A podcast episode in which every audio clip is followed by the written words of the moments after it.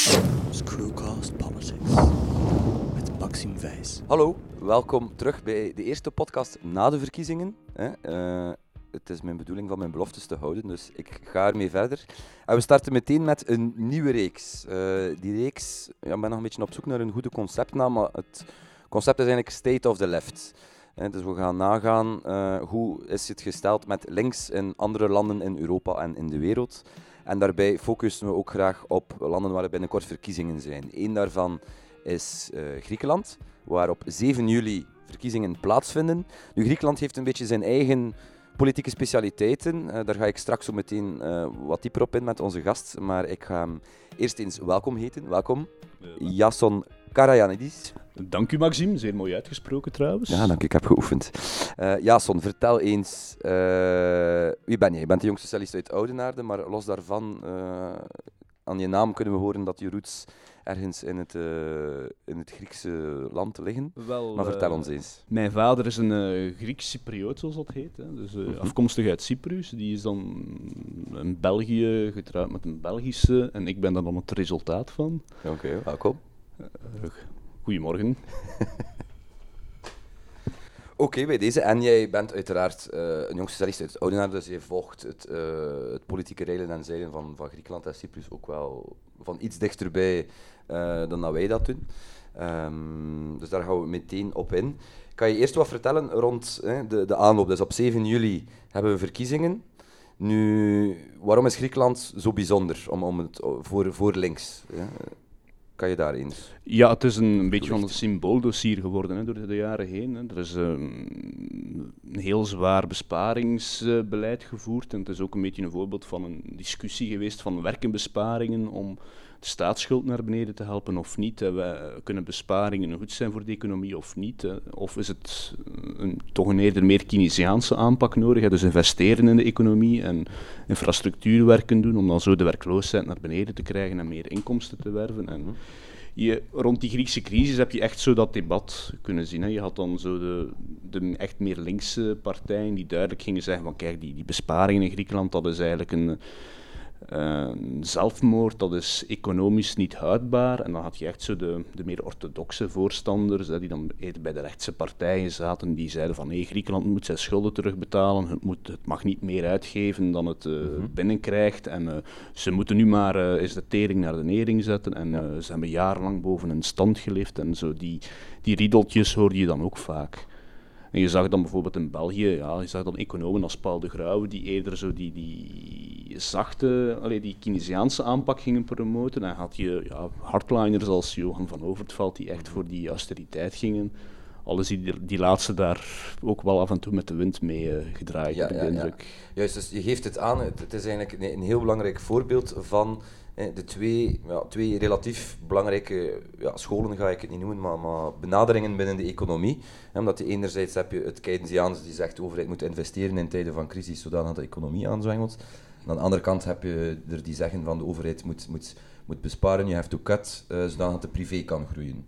Uh, met de nodige privatiseringen tot, tot gevolg. Uh, in het mooie Nederlands zouden we daar moeten spreken over soberheidsbeleid, maar heel de wereld spreekt over austerity. Um, nu, we gaan sowieso over austerity als concept een aparte aflevering maken. Daarom wil ik er nu niet volledig op ingaan, maar om dan nog even de, de schets te maken. Dus er, was, er bleek dat er met de begroting wat, wat, wat mismanagement was gebeurd, licht uitgedrukt in Griekenland. Uh, met als gevolg dat uh, de Griekse staat moest herfinancierd worden. Nu, hoe kan een staat zich herfinancieren? Dat gebeurt uh, heel vaak via private investeerders, dus die, die zogenaamde obligaties. Maar dat kan ook via uh, statelijke actoren. Hè. Wat bedoel ik daarmee? Dat gaat dan over de ECB, de Wereldbank, het IMF. Uh, wat is er gebeurd? Griekenland had geld nodig, maar stond er natuurlijk niet goed voor. Er werd heel veel gespeculeerd erover. En dan hebben ze eigenlijk de zogenaamde de trojka, zoals we die noemen. Dat is het EU, het IMF en... De, ja, de Europese Centrale Bank en de Europese, en de Europese Commissie dan... Ja. Uh, dus eigenlijk ja, het Europa die Griekenland oplegt uh, hoe het beleid moet voeren. Met daartegenover hè, die nodige centen die, die, daar, die, die, die, dan gegeven worden. Um, nu, wat is er dan gebeurd? De klassieke partijen, uh, Neodemocratia en PASOK, een rechtse conservatieve en een linkse sociaal-democratische partij, die zijn ja, min of meer ineengeklapt. En dat heeft ertoe geleid dat er een grote verkiezingsoverwinning werd geboekt door uh, Alexis Tsipras en uh, Syriza.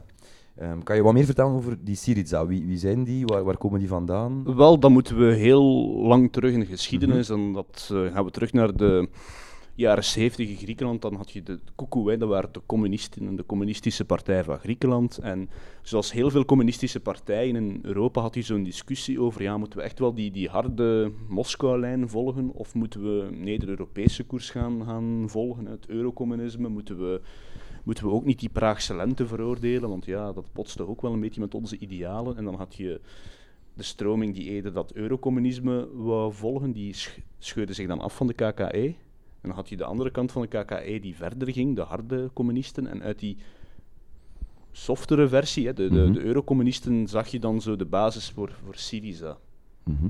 Die partijen hebben elkaar later dan het einde van de Koude Oorlog teruggevonden, hebben tijdelijk een soort coalitie gevormd. De coalitie voor vooruitgang heette dat toen. Die hebben zelfs heel kort met Nea Democratia een regering gevormd, uh, eind jaren 80, als ik me mm -hmm. niet vergis.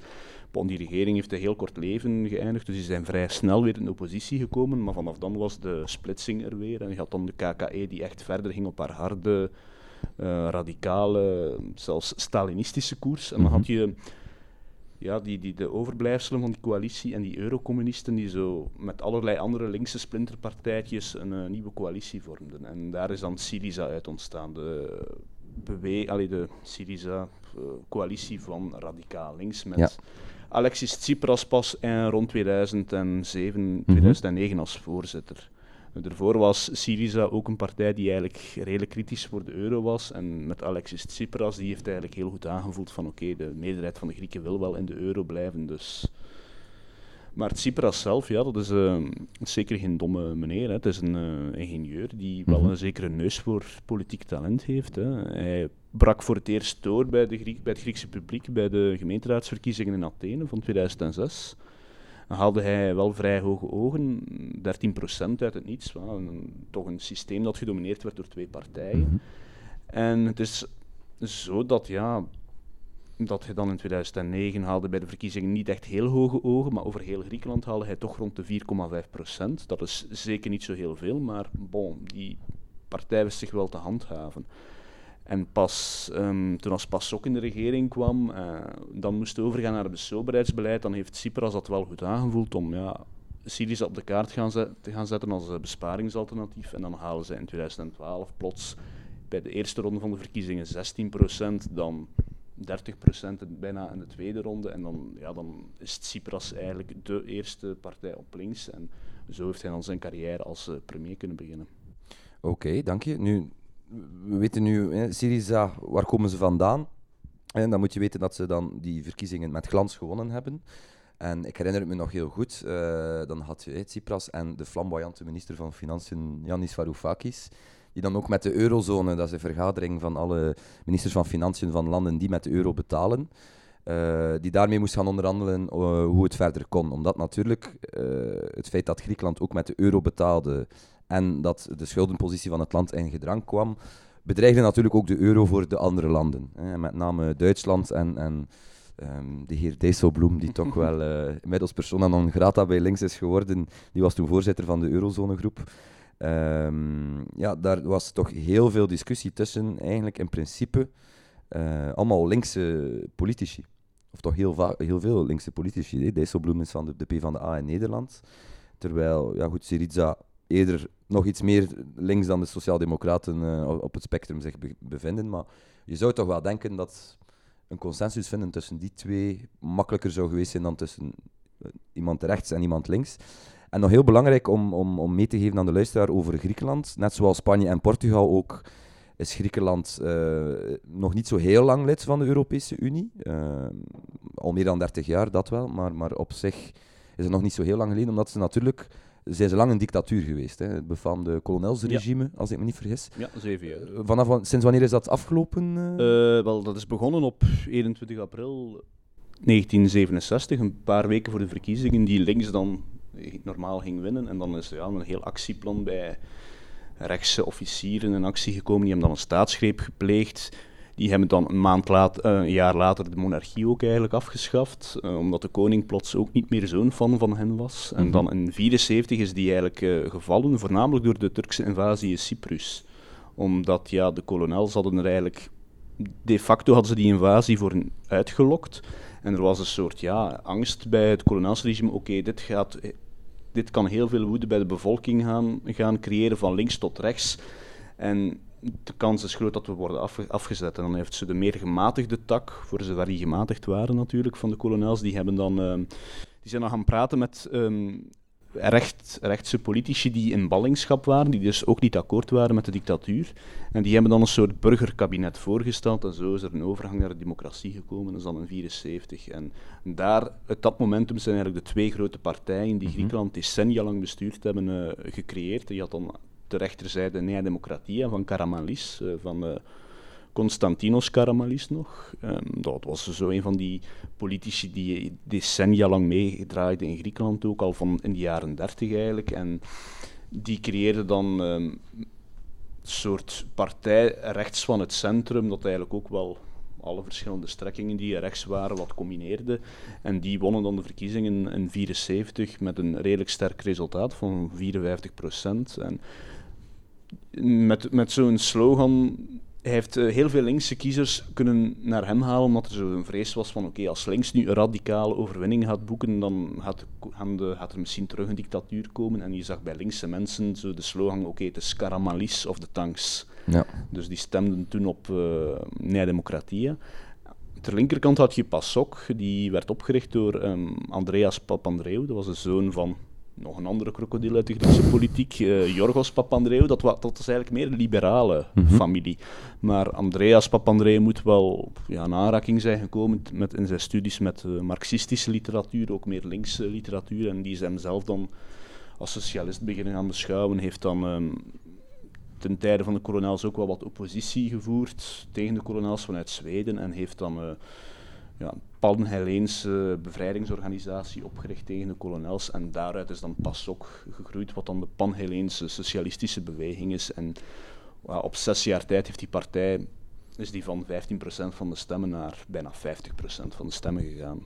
Dus dat is eigenlijk wel het belangrijke van, van het kolonelsregime. En de nasleep daarvan zijn die twee partijen gegroeid. Ja, ja, ja.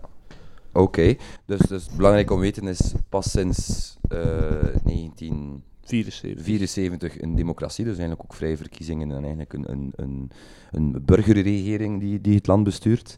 En eigenlijk dan, dat is dan uitgemond in een, een, een twee-partijen-systeem, ja. de facto. Um, het is belangrijk om te weten, zo meteen, want zo meteen gaan we een beetje in op uh, vooruitblik op die verkiezingen van 7 juli. En daar zullen we ook zien, we hebben de Europese uitslagen er ook bij, uh, van, een maand geleden. Daar zullen we ook zien dat het, het partijlandschap echt wel gefragmentariseerd is. Dat er zeer veel partijen zijn en dat het een moeilijk um, politiek plaatsje is. Uh, belangrijk om te weten over die verkiezingen en ook drie leuke weetjes eigenlijk. PASOK, die, die je kan vergelijken, die zat in dezelfde politieke familie als SPA. Hè, dat was eigenlijk een, een, een, een, grote linkse partij. Is een van de weinige socialistische of sociaal-democratische partijen die niet het kleur rood als, als, als kleur hadden, als logo. Die, die, het kleur was groen. De groen, maar zo de groene reizende zon. Ja, de groene reizende zon, dat klopt. Wat uh, denk ik ook wel ergens een kleine verwijzing moet zijn naar Alexander de Grote, die zo de zon van Vergina ja. had. Uh, ja. Vergeet ook niet dat PASOK echt wel in het begin van zijn dagen een links-nationalistische partij was. Mhm. Die waren zeer nationalistisch. Had ook wel een marxistische vleugel, maar het was zo'n beetje het potpourri van alles wat wel links was, maar ook niet communistisch was, maar ook tegen de rechterzijde was en vooral tegen de Verenigde Staten en West-Europa. Dat, moet je ook wel uh, weten bij PASOK in zijn begindagen zeer uh, anti-Atlantisch, ook niet echt grote voorstander van de Europese Unie, toen nog de, mhm. ja, de EEG. Mhm. En dat verklaart wel waarom dat zij zo andere symbolen hadden. Hè. Je zag dat ook in de jaren tachtig, dat bijvoorbeeld PASOK won de verkiezingen, maar veel Europese sociaaldemocraten wilden daar niet mee geassocieerd worden. Zo. Ja. Mitterrand ging voor de show wel eens op de foto met Papandreou mm staan, maar zo iemand als Helmut Schmidt wou eigenlijk heel weinig geassocieerd worden met iemand als Papandreou, want dat was ook wel, uh, stond ook wel gekend als een lastpak in zo'n Europese kringen. Iemand die altijd kwam zeuren en om meer geld wou vragen voor uh, landbouwsubsidies en zo. En tegelijkertijd tekeer ging tegen de Europese instellingen en tegen de, de VS. Dus Ja. veel sociaaldemocraten waren daar toen niet echt. Dus mag ik het samenvatten dat binnen de Europese socialistische familie dat pas ook niet altijd, eh, Het is de altijd een meest beetje graag van een- geziene gast Het is altijd een beetje van een buitenbeentje Ja, ja, ja. geweest. Eh, het is pas met eh Simitis, hè, de, de opvolger van Papandreou, dat pas ook iets meer ehm, aanvaard werd in die kringen. Ook omdat Simitis was ook geen nationalist, was ook meer, ging ook wel mee in die derde weg. Dus plots was pas ook wel raar gezien eind jaren negentig. Oké, nu die fragmentarisering gaan we meteen op in. Ik wil nog even stilstaan bij die, die, die keuze voor de austeriteit. Ehm, het derde pakket, hè, dus, dus telkens je een nieuw pakket leningen krijgt, waar staat er daar vereist beleid tegenover gekoppeld. Dat is nu onlangs afgerond, eh, een, jaar geleden, bijna een jaar geleden afgerond, augustus 2018. Eh, En wat, wat heeft het allemaal tot gevolgen gehad? Omdat eh, onder andere heel veel, eh, er zijn heel veel zaken geprivatiseerd. Met name een deel van de haven van Piraeus, eh, een van de belangrijkste havens in Europa, zeker voor Griekenland, en de luchthavens. Ehm, maar wat zijn de sociaal-economische gevolgen? Ja, we, zien daar, als, als we het plaatje bekijken, een werkloosheid van bijna 30%, jongerenwerkloosheid meermaals boven de 50%, met ook een zeer grote emigratie tot gevolg. Heel veel Griekse jongeren eh, zijn naar andere landen in Europa uitgeweken. eh, op zoek naar een toekomst, omdat het, eh, de situatie echt zeer moeilijk was in, in, Griekenland. Ik ben er zelf op bezoek geweest eind 15. Ja, dan hoor je verhalen van, van ja, jongeren die pas afgestudeerd zijn, die terug bij hun grootouders gaan inwonen, omdat net op vlak van sociale zekerheid, als ik me niet vergis, corrigeer me gerust, eh, is het enkel de, de pensioenen die echt wel sterk uitge- uitge- uitgebouwd zijn in, in Griekenland. Ehm, dat heeft ook als gevolg gehad, die austeriteit, dat er de, BTW op voeding is verhoogd. En ik denk zeker voor Grieken geldt de regel van don't touch the food. Dat eh, ligt nogal Ja, gevoelig natuurlijk. Eh, dat zijn natuurlijk, ja, daar, daar spreek ik over basisbenodigdheden. Hè. Dus de stijgende voedselprijzen, sterke verlagingen van de lonen, de pensioenen, het minimumloon, die liberalisering. Eh, het resulteerde in, in ja, echt deprivatie, hè, in de zin van mensen waren niet altijd in staat om, om volwaardig maaltijden eh, aan te kopen. Ehm, het heeft ook eh, geleid tot een, voedingsbodem voor nieuwe linkse initiatieven. Uh, getuigen daarvan ook die, die fragmentarisering, denk ik. Ehm, dus rond het coöperatieve zijn er heel veel initiatieven in Griekenland. Ben die ook gaan bezoeken toen ik daar was. Maar ik kon me niet van de mening ontdoen dat dat ook net kwam om, omdat er weinig alternatieven waren. Omdat, omdat de situatie zo, zo, zo moeilijk was, dat mensen niet anders konden dan echt het zelf beginnen doen, zelf die coöperaties. Kan je, kan je daar eventjes op ingaan?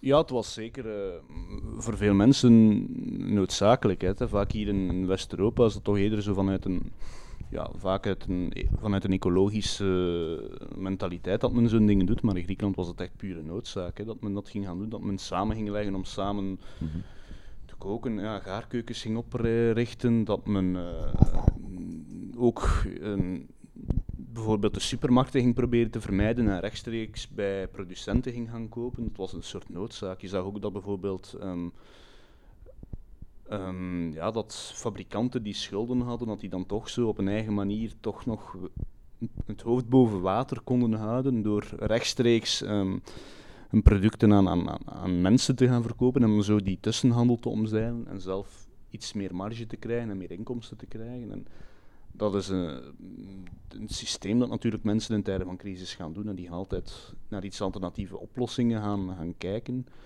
Maar het is inderdaad, ja, sinds de crisis is dat heel sterk opgekomen. -hmm. Oké. Nu, in 2015 heeft Alexis Tsipras, toen premier, nu nog steeds het uh, OGI-referendum. OGI, ja. OGI betekent nee in het Grieks, het is niet evident om het uit te spreken.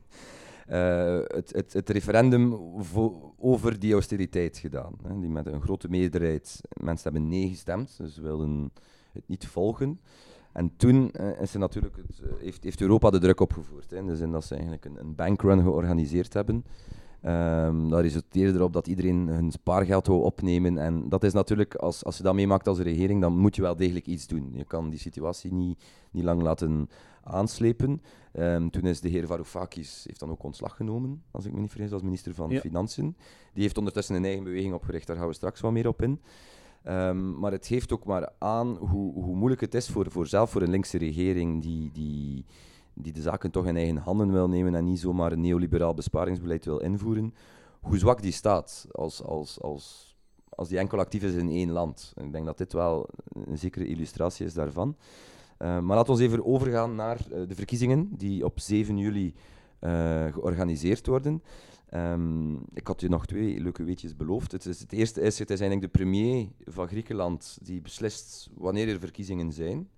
Um, dat hebben de mensen die ik toen bezocht heb uh, uh, mij, mij, ook zo verteld. Dus, dus je weet dat de verkiezingen een bepaald jaar moeten plaatsvinden. Maar wanneer precies, dat is de, de, de, premier die dat beslist. Als ik me niet vergis, zegt hij van... Ja, die schrijft dan nieuwe ja. verkiezingen uit, gaat dan naar de president, dan wordt het parlement ontbonden en dan wordt een datum eigenlijk... Dan beslist de regering en de premier eigenlijk over een datum wanneer die verkiezingen dan exact gaan plaatsvinden. Ja, Traditioneel dus... wordt dat in september gehouden, mm -hmm. hè, zo vijf maand, meestal vijf maanden na de Europese verkiezingen.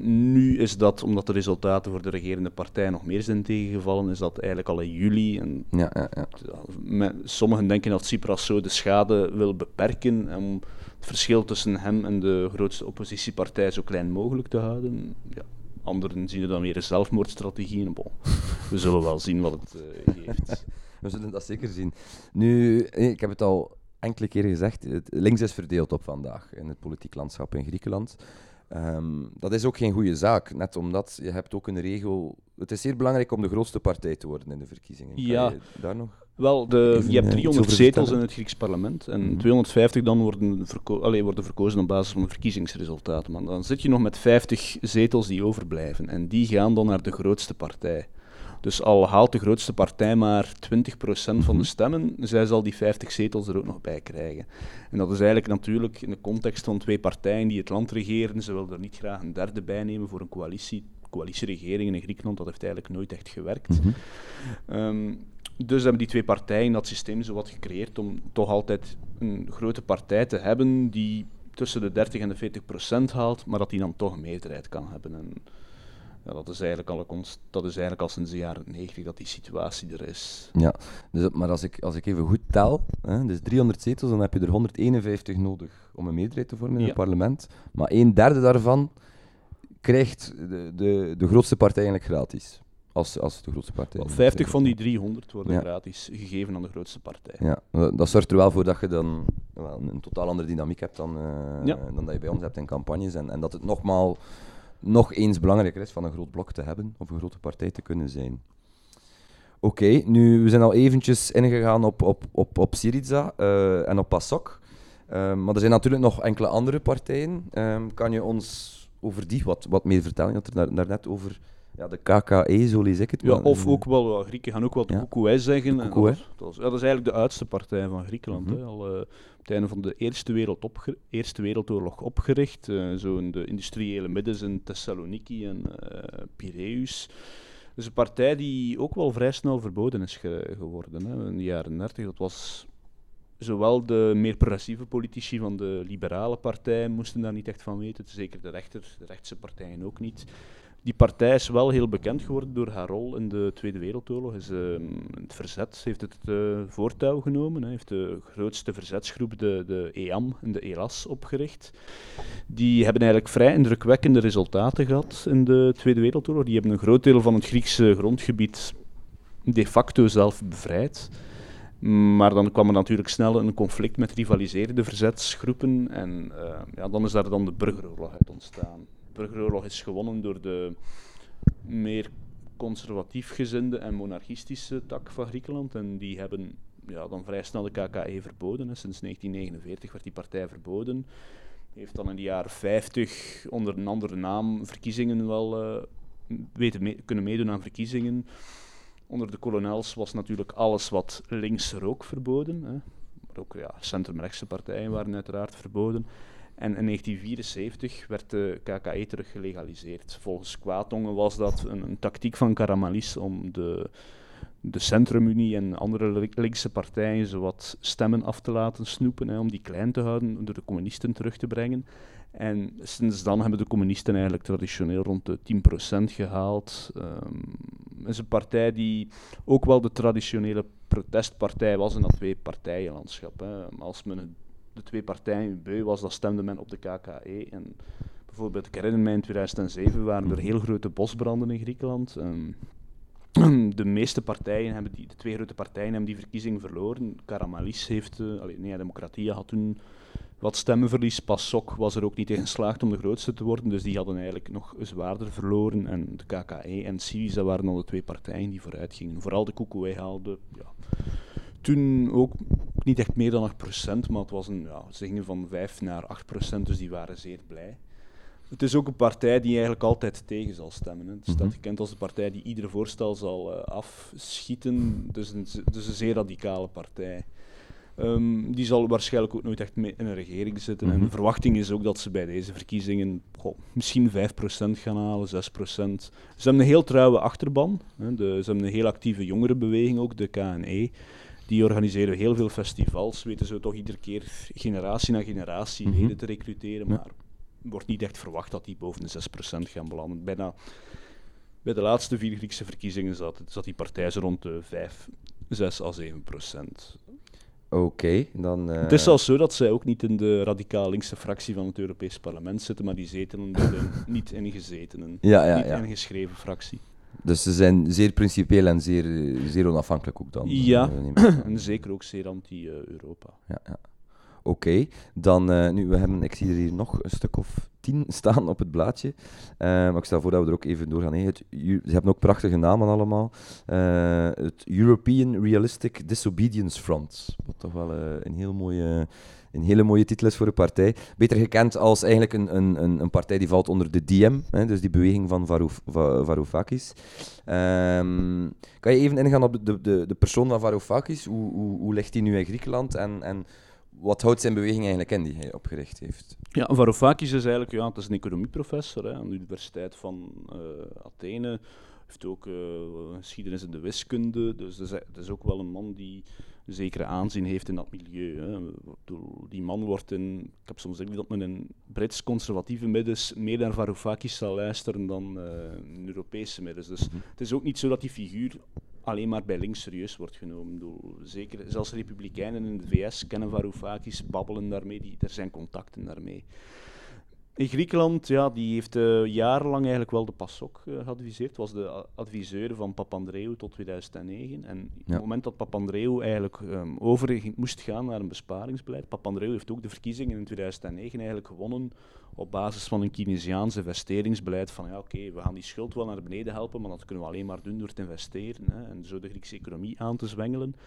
Natuurlijk, ja, die staatskas was praktisch leeg, dus Papandreou moest nooit gedwongen aankloppen bij de Europese instellingen, bij het IMF, en dan ging hij over naar besparingen. Dus hij heeft eigenlijk net als Tsipras een soort U-turn moeten maken. Mm Op het moment van die U-turn heeft Varoufakis eigenlijk ook, ja, zich, uh, heeft die, is er een breuk gekomen met PASOK heeft hij eerst een tijdje ja, als onafhankelijke de zaken becommentarieerd en dan in 2012 is die bij, bij Tsipras zijn die twee uh, in contact gekomen. Hij schrijft dat, beschrijft dat zelf ook mooi in zijn boeken, zijn boeken die hij schrijft. Um, en dan op een gegeven moment ja, wordt hij adviseur van Syriza en in 2014 wordt het al duidelijk dat uh, Syriza de komende verkiezingen wel zou winnen, dat ze een regering zouden terechtkomen. En ja, dan werd Varoufakis de gedoodverde kandidaat om uh, minister van Financiën te worden. Maar het is ook zo dat er in Syrië ook niet iedereen was zo heel erg te spreken over Varoufakis, want Varoufakis stond bij de toen nog radicaal linkse partij Syriza stond hij ook wel gekend als een soort, ja, die werd daar eigenlijk een beetje gezien als een soort uh, reformist, hè, een beetje een, een sociaal-democrat. Dus men, men, was daar niet zo heel erg positief over, iedereen bij Syriza. Maar ja, hij had toch een zekere aanzien in de Griekse bevolking. Ja, met zijn, uh, het is wel charisma, met zijn motor kwam hij daartoe op uh, ministeries, dus dat verklaart wel een deel van zijn aanzien. Vandaag heb ik niet echt de indruk dat de Grieken heel erg wakker liggen van de figuur Varoufakis. Ehm, als ze hem al kennen, is het ofwel een heel positieve mening van ja, hij heeft, hij heeft uh, principes, hij heeft geen U-turn gemaakt, hij, mhm. heeft, uh, hij heeft links beleid proberen voeren, terwijl anderen, ook bij, bij de Sociaaldemocraten, gaan hem zien als een, ja, een, uh, toch wel een populist, als een, brand, als een brandstoker, als een ruziemaker. Dus de meningen zijn heel erg verdeeld over de figuur van ja. Oké, maar ondertussen is hij iets minder in Griekenland actief. Hè. Hij heeft het speelveld wat verlegd naar, naar, naar Europa. Hè. Hij heeft uh, DM25 opgericht. Dus de Democracy in Europe Movement. Uh, en de 25 verwijst naar 2025. Ehm, dat is een, een, een, een pan-Europese beweging die eigenlijk ehm, over de, de, de landsgrenzen heen aan politiek wil doen. Wat bedoel ik daarmee? Het is zo dat in ieder land heb je Europese lijsten. Bijvoorbeeld SPA dient uh, een lijsten voor het Europees Parlement. VLD doet dat bij ons, CD&V doet dat bij ons. Maar dan zit je nog altijd, nog altijd in, een, in, een, in een Belgische logica. Nu, wat is de stelling van, van? Dat er geen, of een, een, te kleine Europese democratische ruimte is. Dat er geen partijen zijn die, die bijvoorbeeld een SPA die in 17 landen actief is. En dat is iets dat hij nu wil starten met, met DM. Dat is ook een soort burgerbeweging, dus eh, dat betekent dat ze, dat ze bottom-up van onderuit, dus dat er niet zomaar een partijtop is die die, die lijnen uitzet. Um, Varoufakis is zelf als Griek eigenlijk in Duitsland opgekomen. Uh, heeft daar geen zetel gehaald. Um, hoe, hoe, kijk jij naar die, die DM-beweging? Zie je, zie je daar wel, brood in? Of? Ik denk dat Varoufakis heel hard, heel wel heel snel door heeft gehad van kijk, als je links beleid wil voeren in, in de lidstaat van Europa, heb je, echt, heb je echt wel zo de Europese instellingen nodig. Want ja, er is heel veel macht en soevereiniteit ontrokken aan de lidstaten. En monetair is er al geen beleid eigenlijk dat de lidstaten kunnen voeren, want dat is aan de ECB die, die dat doet. Maar tegenwoordig ook met zo het Groei- en Stabiliteitspact uh, is dat steeds meer een kwestie van de Europese Commissie geworden. Die kan eigenlijk zeggen van oké, nu nu, je, nu kan je je begroting gebruiken voor, hier, voor dit en dit. En de lidstaten zelf hebben daar vandaag eigenlijk niet echt zo heel veel meer over te zeggen. Dus heeft Varoufakis wel door van oké, ik moet in Europa en in de Europese instellingen een soort tegenbeweging kunnen oprichten die zo die nood voor een realistischere budgettaire politiek, zoals hij dat noemt. Hè. Dus minder focus op primaire surplussen, maar echt ja, contracyclisch gaat werken. En ik denk dat hij in, in, die context eigenlijk zo um, zijn beweging is gaan beginnen oprichten. En natuurlijk ook een andere kant van, ja, er wordt veel gesproken over het democratisch deficit van Europa. En ik denk dat hij met zijn beweging zo dat deficit uh, probeert terug te brengen. Hè. Dat hij dus meer democratie in de Europese Unie probeert te brengen. Um, ja, het is ook wel zo dat hij niet echt is doorgebroken bij de Europese verkiezingen. Griekenland zelf heeft zijn partij de kiesdrempel nipt niet gehaald, eh, dus ook geen verkozenen. En Duitsland zelf ook niet. Dus um, ja, hij heeft wel een aantal verkozenen via bevriende partijen die een alliantie hebben met hem. Ik denk dat uh, in Denemarken hij zo'n bevriende partij heeft, uh, ook in uh, Frankrijk, als ik me niet vergis, ja, uh, Benoît Hamon. Die hebben ook goede banden, dus die hebben ook wel vertegenwoordigers, maar de grote doorbraak heeft hij natuurlijk nog niet echt kunnen realiseren. Ja, die beweging is ook ja, nog geen twee jaar uit, als ik me niet vergis. Ja, dat klopt, dat klopt. Uh, Oké, okay. nu dan hebben we nog uh, een race andere partijen, um, maar gezien dat onze tijd wat kort is, zijn er nog andere linkse formaties of partijen die zeker naar 7 juli toe volgens jou nog, nog een belangrijke rol kunnen um, zullen Eerlijk gezegd uh, denk ik niet, omdat ja. de, de, de, meeste zijn vaak van die sectaire partijtjes die dan met andere bond, potentiële bondgenoten niet willen samenwerken door een verkeerde interpretatie van Karl Marx of zo, van echt wel sectarische toestanden. Um, maar het, is, het, heeft ook veel te maken met de strategie. Ja, van, je zit met die 50 bonuszetels, dus de meest linkse partij zal de campagne voeren van kijk, het zijn wij of het is rechtsbeleid. Dus heel veel linkse kiezers die wel teleurgesteld zijn in Tsipras of zo, die zullen op Tsipras gaan stemmen. Niet per se omdat ze zo'n grote fan zijn van Alexis Tsipras of van Syriza, maar omdat ze willen voorkomen dat de rechtse partij Nea Democratia aan de macht komt. En dat is zo'n beetje het spel dat nu gespeeld wordt. Um, PASOK heeft een aantal van die kleine splinterbewegingen die het ooit heeft verloren doorheen de tijd terug bij zich weten te brengen door dan een andere naam te zoeken. En nu, nu is PASOK een soort delen van een soort coalitie die coalitie voor verandering uh, is. Hè. Verandering, allergie in het Grieks, was ooit het woord van Andreas Papandreou, de stichter van PASOK. Die partij heet nu zo. De zoon van Papandreou, Jorgos Papandreou, heeft zich ooit afgescheurd van PASOK in 2015 onder de naam eh, Beweging van Democratische Socialisten op dat moment zag je ook zo wat sectarische toestanden. Hè. Passokkers haten op dat moment Papandreou. Vandaag hebben die elkaar wat teruggevonden, zijn die weer deel van die partij. Maar dan is zo de, de Venizelos-tak van die partij, dat is een andere politicus van PASOK, die is dan zo wat in ongenade gevallen. En nu zijn die aanhangers dan weer boos. Dus je ziet dat daar op centrum links ook op zich hebben ze weer wat meer weten samenwerken, maar je ziet dat daar een soort haat voor elkaar bestaat, dat daar ook heel veel interne ruzies zijn. Dus PASOK die dan de derde, allez, de beweging voor verandering die dan de derde partij zou worden. Je ziet dat die ook niet echt uh, vooruit zal gaan, vooral door interne ruzies. Maar ook omdat ze natuurlijk nog altijd die, um, ja, die associatie met corruptie en mismanagement van de Griekse staat tot 2010 hebben eigenlijk. Ja, oké, het is wel interessant om te weten dat, dat eh, het argument dat gebruikt wordt om, door, door Syriza en, en PASOK van stem niet op de kleintjes, want uh, je hebt een grote blok nodig om die extra 50 in, in, in uh, zetels in de wacht te kunnen slepen. Ja, wordt ook elders gebruikt. Hè. Bijvoorbeeld in Frankrijk heb je ook verschillende linksformaties. En dan voté utile, stem nuttig, uh, zeggen ze daar. Um, maar ook dichter bij huis. Hè. Het is iets wat, wat SPA ook, ook durft zeggen. Hè, van stem niet op PVDA. Uh, omdat, er, ja, omdat ze dreigen de kiesdrempel niet, niet, niet te halen, zoals dat bijvoorbeeld hier in West-Vlaanderen in, in, de kieskring hier gebeurd is. Um, maar nog even over die, die, die andere kleine partijen. Ik geef ze nog even mee. Um, dus dat is de Course of Freedom, Antarcia, of the Front of the Greek Anti-Capitalist Left, uh, The River of uh, Topotami. Topotami, ja, dat is eigenlijk een, een soort ja, liberale afsplitsing van PASOK geweest. Hè. Een voormalige tv-vedette die dan een partij heeft opgericht. het was zo 2015 de tijd dat het woord sociaal-liberaal ook wat in de mode mhm. was. En dat is dus een partij die je zo moet situeren. Die heeft zich dan een tijd weer bij PASOK onder zo, ja, die samenwerking geplaatst. Maar dan, ja, je weet dat Griekenland met Macedonië een deal heeft uh, heronderhandeld over een naamwijziging.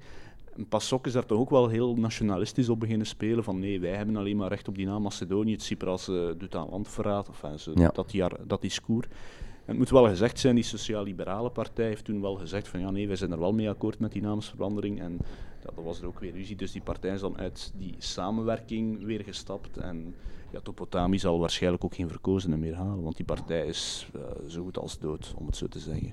Oké, en dan hebben we nog uh, OKDE, de International Communists of Greece, dat zijn de Trotskisten. Ja. De Ecologist Greens, dan de Greens die, die blijkbaar niet zo ecologist zijn. Uh, en dan uh, heb ik nog... De marxistisch-leninistische KK. Ja, dus dat, is nog een afsplitsing van die, die, die ja. zoals ik het zeg. Ja, dat is een, het zijn partijen die eigenlijk al meer dan twintig jaar meedraaien bij verkiezingen. Die hebben traditioneel altijd wel deelname aan verkiezingen, maar die halen, ja, oh god, een halve procent mm -hmm. vaak. Het is ook zo'n deel van zo die, um, ja, hoe zeggen we het, uh, die sectaire bewegingen. Je ziet dat ook wel. Je ziet bijvoorbeeld ook uh, dat veel radicaal linkse partijen dan boos zijn op bijvoorbeeld trotskisten of zo, dat trotskisten dan weer boos zijn op de rest. En, ja. Ja. Het is, ja, samenwerking is wel vaak een probleem uh, ter linkerzijde vaak geweest. En dat is daar een mooi voorbeeld dus van. De, dus de, de klassieke klein linkse wedijver, die, die speelt ook in Griekenland. Ja. Uh, ja, dat is wel duidelijk. Oké, okay. nu goed. Uh, op 7 juli zijn er verkiezingen in Griekenland. We brengen deze podcast ook enkele dagen daarvoor uit. Dus uh, laten we even volledig in de actualiteit springen, Jason. Waar gaan deze verkiezingen over? Welke thema's leven er? Je, je had het onder meer over uh, de deal met Macedonië die gemaakt is geweest, met Firom. Um, ja. Misschien zeg, zeg eens wat, wat, we wel en niet mogen zeggen en wat gevoelig ligt. Dan, je had het daarnet ook over de bosbranden. Hè. Bij vorige verkiezingen, nu vorige zomer, uh, was het ook een heel moeilijke situatie op dat vlak in Griekenland. Uh, we zien dat dat bijvoorbeeld in Portugal heel sterk gespeeld heeft uh, bij de vorige verkiezingen daar. Is dat iets dat nu ook terugkomt? Of is er nog een derde thema die... die yes. Wat zijn de belangrijkste thema's uh, in deze, in deze Naar mijn aanvoelen blijft toch echt wel zo die, die economie en de, het welzijn van veel Grieken. Dat mm -hmm. ja, op dit moment heel slecht is. Hè. Je weet dat het minimumloon in Griekenland iets van 650 euro per maand is. Dat er ook heel veel belastingverhogingen zijn gekomen. Dus die koopkracht van de Grieken is echt eigenlijk heel laag. De, de Griekse middenklasse is eigenlijk voor een heel groot deel weggeëvaporeerd. Niet naar de hogere inkomens, maar echt wel uh, naar de armoede vaak in. Dus dat blijft wel het belangrijkste thema naar mijn aanvoelen. Maar dan heb je traditionele andere thema's die erbij komen, die de regering al dan niet uh, een sympathie oplevert of uh, woede oplevert bij Grieken. Dat is dan bijvoorbeeld Macedonië-deal. Uh, de tegenstanders van die deal zijn heel uitgesproken, maar ik heb ook wel de indruk dat er voorstanders van zijn, maar die zijn ja, iets minder mondig, die gaan er ook minder voor uitkomen. Maar er is wel een soort zwijgend deel bij de Griekse publieke opinie dat die deal wel, die deal wel steunt en Tsipras daar eigenlijk ook krediet voor geeft. Mm -hmm. En dat zijn vaak wel mensen die het eigenlijk in het begin niet zo erg heel erg voor Tsipras hadden, die nu zeggen, oké, okay, Tsipras radicaal links geweest, maar hij krijgt wel dingen gedaan. Hij zorgt ervoor dat we iets serieuzer overkomen in het buitenland. En je ziet ook dat bijvoorbeeld een Europese minister, Tsipras vandaag, ja, die komt gretig op de foto te staan met uh, Macron, die komt op de foto met andere Europese regeringsleiders. Dus de Europese Commissie heeft men ook wel, denk ik, een ander beeld van, het, van Tsipras nu dan pakweg vijf jaar geleden. Mm dus dat zijn ook dingen die. Macedonië zal wel voor wat stemverschuivingen zorgen, maar ik denk dat dat nu ook niet de grote revolutie zal zijn. Het heeft er wel voor gezorgd dat de rechtse partijen zich, denk ik, massaal achter Mitsotakis zijn gaan, gaan uh, uh, plaatsen. En dat verklaart wel waarom dat Nea Democratia nu rond de 38% in de peilingen haalt, bij de Europese verkiezingen 34%.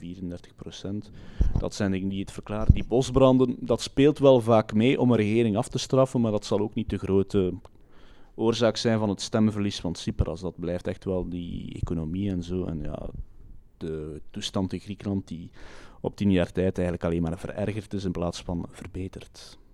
Mhm. En dan laten we ook eens kijken naar de, de, de, de andere kant van het spectrum, hè, de tegenstanders om ze zo te noemen. Dus je hebt natuurlijk Neo-Democratie, de, de, grote rechtse partij. Ja.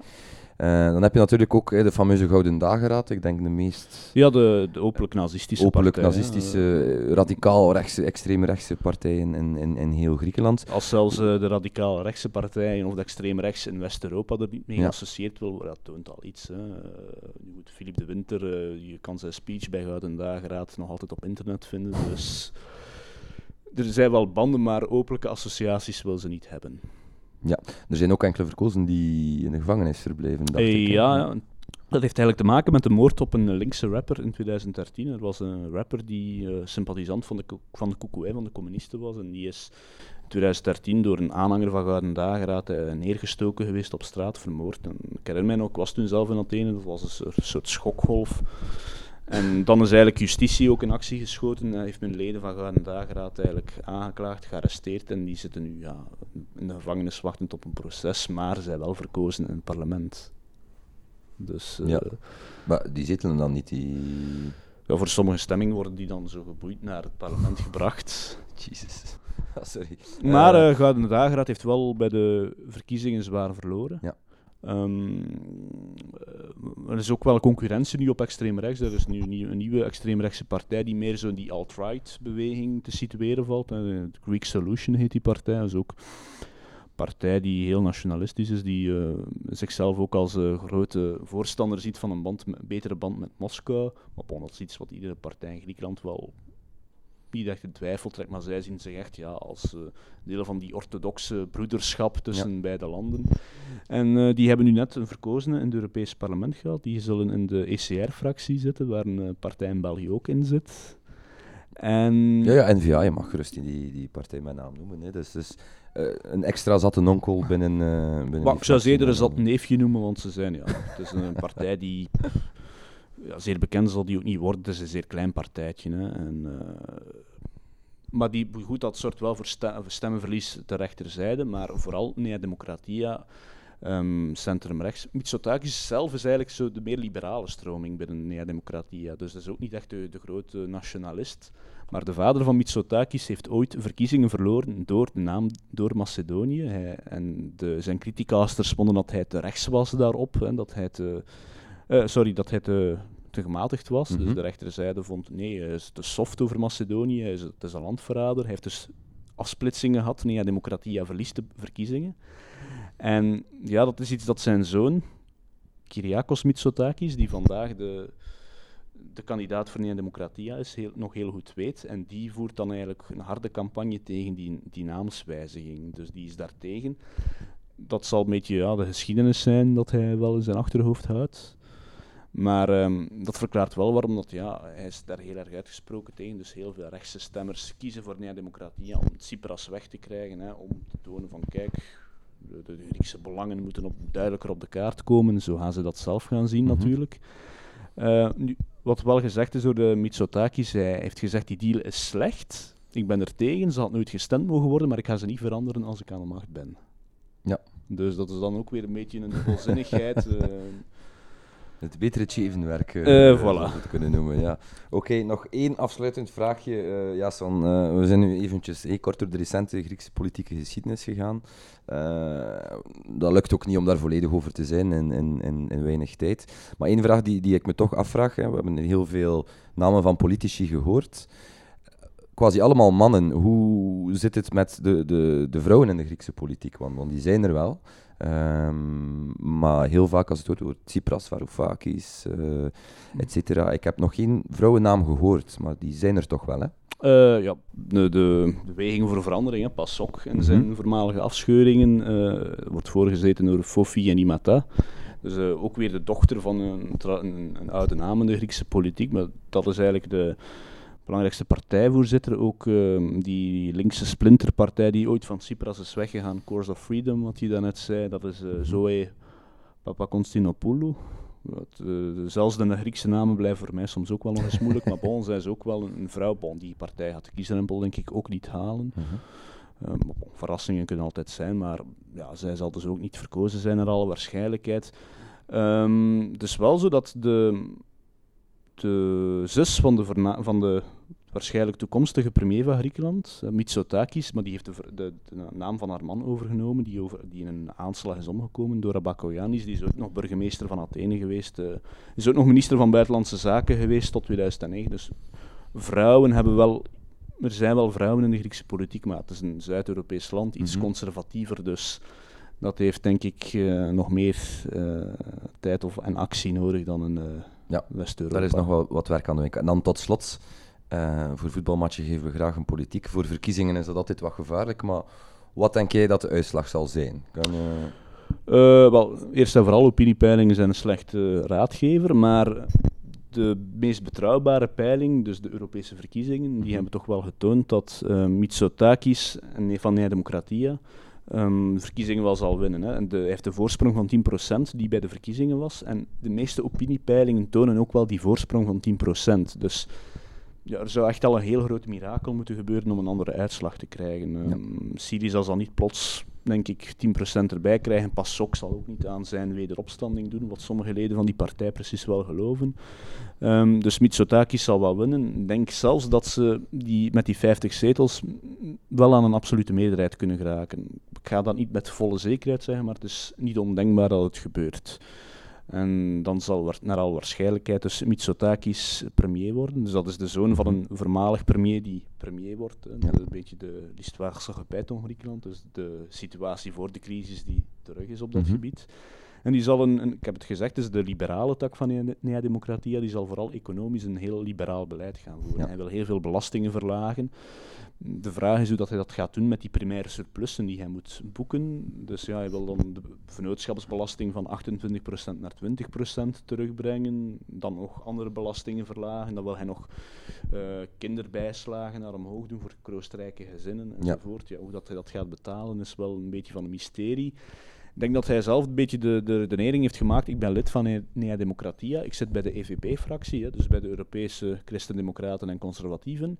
Die gaan mij daar veel gunstiger gezind zijn dan Tsipras, dus ze zullen mij misschien wel een toegeving geven. Dat is een beetje de redenering die hij maakt. Bon, ik denk niet echt dat dat een zeer uh, realistische denkwijze is, maar hij heeft één ding gemeenschappelijk met Tsipras en dat is dat ze allebei Machiavellisten zijn. Hè. Ze, ze, willen premier worden en wat ze dan moeten doen, ja, dan, daar zullen ze heel flexibel in zijn, denk ik. Ja, ja, ja. dus de, de toekomstige of hoogstwaarschijnlijk volgende Griekse premier uh, rekent en vertrouwt nu terug heel hard op Europa om, uh, om zijn beleid te kunnen voeren. Ja. Dat, uh, dat lijkt me wat gevaarlijk, maar goed.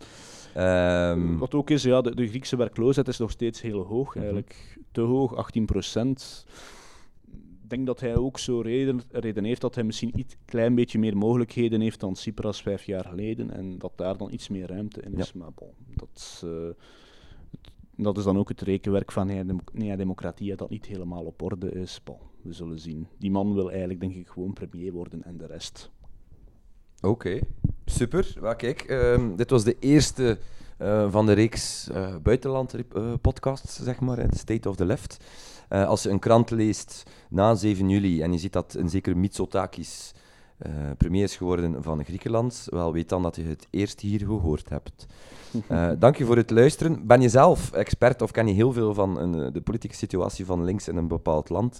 Laat het ons zeker weten en dan nemen we contact op en dan maken we ook een aflevering met jou. Um, je hebt dit nu beluisterd, dus je hebt waarschijnlijk de Facebook-post al gezien waarmee we dit bekendgemaakt hebben. Maar neem zeker ook eens een kijkje op de social media accounts van Jason. Die zal ongetwijfeld uh, nog heel wat uh, zaken over de Griekse verkiezingen um, meedelen.